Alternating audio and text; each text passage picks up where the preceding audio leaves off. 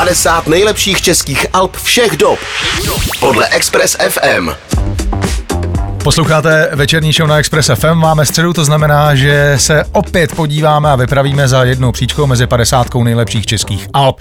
Tentokrát nás čeká místo 21, kde najdeme legendární psí vojáky a desku Nalej čistého vína Pokrytče. Ten důvod je jasný, oficiální debitové album téhle legendární kapely v čele s Filipem Topolem zachycuje vše, proč byli psí vojáci nejen v kontextu tuzemské scény tak výjimeční. Kromě nezaměnitelného hudebního rukopisu basu s dominantním klavírem, to bylo hlavně jejich rizí opravdovostí. Hráli takovou hudbu, jaký žili život.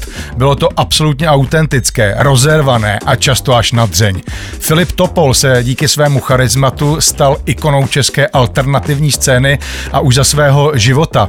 Ale jeho koketování se sebedestrukcí ho bohužel nakonec dohnalo, když zemřel v pouhých 48 letech. My v tuhle chvíli máme na telefonu Davida Skálu, což je bývalý bubeník psích vojáků, ale taky grafik, nebo uh, chcete-li autor obalu téhle legendární desky. Davide, já tě vítám v Eteru Express FM a hned se zeptám, co tě jako první napadne, když se řekne nalej čistého vína pokrytče. No, to si vzpomínám, jsme seděli v nějaký hospodě s Filipem a přemýšleli jsme urputně o tom názvu a napadlo nás to vytrhnout z jeho textu, prostě jako větu nalej čistého vína pokrytče, byl to spontánní nápad. No a tak to vzniklo. No a jak eh, vzpomínáš na dobu, kdy tahle ta deska byla nahrávána, když jste ji tvořili a kdy vyšla?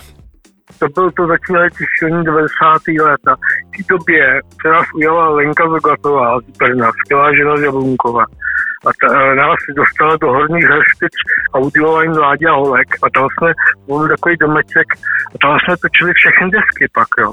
A to se točilo do pásu v té době a to jsme točili vlastně první, jako dohrom, dohromady jsme točili zaraz a první věc se byla. Žádný, jakože druhá už byla jako to nejhorším, ale prostě jsme takhle to, a za dva dny jsme natočili desku, tuhle tu, rozumíš to na za dva dny, jo. Takže to šlo sofrem všechno. Jak jsem zmínil, ty jsi nejenom bubeníkem, ale taky autorem toho obalu. My jsme nemohli vlastně rozklíčovat, eh, co na ní eh, je, na té desce nebo na tom přebalu. Řekneš nám k tomu, prosím tě, něco? No, no to je taky taková záhada, jo. To já jsem v té době zuřivě jako kresl v té době a tohle je takový svobodný nějaký bojovník, náčelník a nevím, jak jako, jako tu asociaci, tu spojitost s tou deskou nevím, ale prostě tam nějak jako, pamatuju si jako, že jsme nějak k tomu jako přidali svůj, protože jsme to chtěli, no. No a nemůžu se vyhnout v poslední otázce eh, zásadní postavě vaší kapely, tedy psích vojáků a sice na osobnost Filipa Topola ale to je strašně těžký. Jo. My jsme byli od roku 70, od druhé třídy až do jeho smrti jsem s ním byl skoro každý den. To se prostě nejsem objektivní. Jsem prostě jsem s ním ten život prožil a jako, jako nemám co k tomu.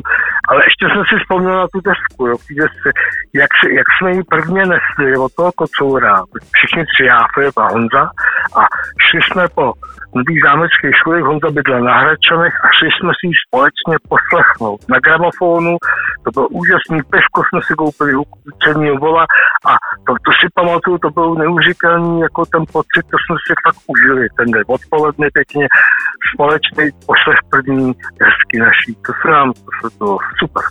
Tohle byl David Skála, bubeník a taky autor obalu legendárního debitu kapely Psí vojáci Nalej čistého vína pokryče. No a my se za 21. příčkou, kde tahle výjimečná deska sídlí, podíváme i hudebně. Tady je už ukázka z ní, jmenuje se Bílá a studená. 50 nejlepších českých alb všech dob. Všech dob. Podle Express FM.